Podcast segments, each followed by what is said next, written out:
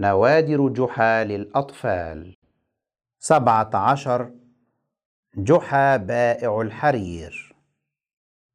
قالت زوجة جحا خذ هذا الحرير وبعه لنا في السوق. قال جحا اطمئني فإني سوف آتي لك بمبلغ كبير ثمنا له. وقف جحا في السوق يبيع الحرير. فأراد أهل الطمع أن يشتروه بثمن بخس فعمدوا إلى الحيلة. وقال أحدهم يا جحا هذا الحرير غير جيد ولا يستحق هذا الثمن الذي تطلبه. وعلى مقربة منه وقف اثنان يتهامسان قال أحدهما للآخر إنه حرير ممتاز ولكن هيا نضحك عليه لعلنا نفوز به. تقدما إليه وقال أحدهما يا جحا هذا الحرير رديء وحجمه قليل. وقال الآخر هيا وافق على بيعه لنا قبل الا تجد له مشتريا. أدرك جحا غاية التجار. فقال في نفسه ما داموا يلحون في شرائه هكذا فإنه يجدر بي أن أعاملهم بنفس الأسلوب الذي يتعاملون به. وذهب من السوق. عاد جحا إلى البيت وقال لزوجته هات الأحذية القديمة التي عندك بسرعة. تعجبت زوجته وقالت أراك قد عدت بالحرير ما الخبر يا جحا؟ قال سأدبر أمري مع هؤلاء الطماعين.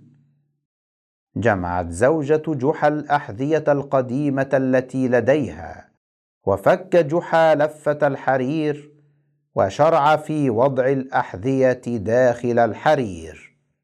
قالت زوجته ولماذا ولماذا تفعل ذلك؟ قال لكي يصبح لفة كبيرة. عاد جحا لف الحرير وبداخله الأحذية فصار كأنه مغزل كبير. وقال هكذا أستطيع أن أحصل على ثمنه الحقيقي. ذهب جحا بالحرير إلى السوق فلما رآه التجار تجمعوا حوله وقدم أحدهم ثمنا تافها وقال آخر يا جحا هذا النوع من الحرير غير مطلوب فوافق على بيعه له. قال غيره إننا لا نستطيع أن نشتري منك بأكثر من هذا الثمن الذي حدده لك. فكر جحا وقال في نفسه هذا الثمن بنسبة الحرير إلى الأحذية القديمة مناسب. ثم قال للمشتري هيا أخرج كيسك وعد الثمن.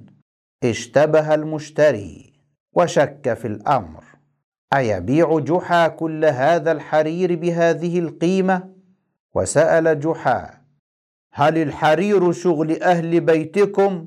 أخشى أن يكون فيه شيء. قال جحا بكل جد. فيه أحذية. ضحك المشتري وقال يا لك من رجل مهزار.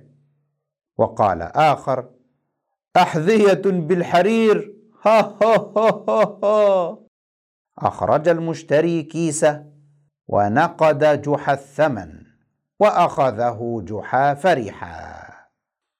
وعندما فحص المشتري الحرير وحله من اللف رأى فيه أحذية كثيرة فذهب لبيت جحا وقال له أيليق بك أن تقول لي ليس في الحرير شيء وتغشني؟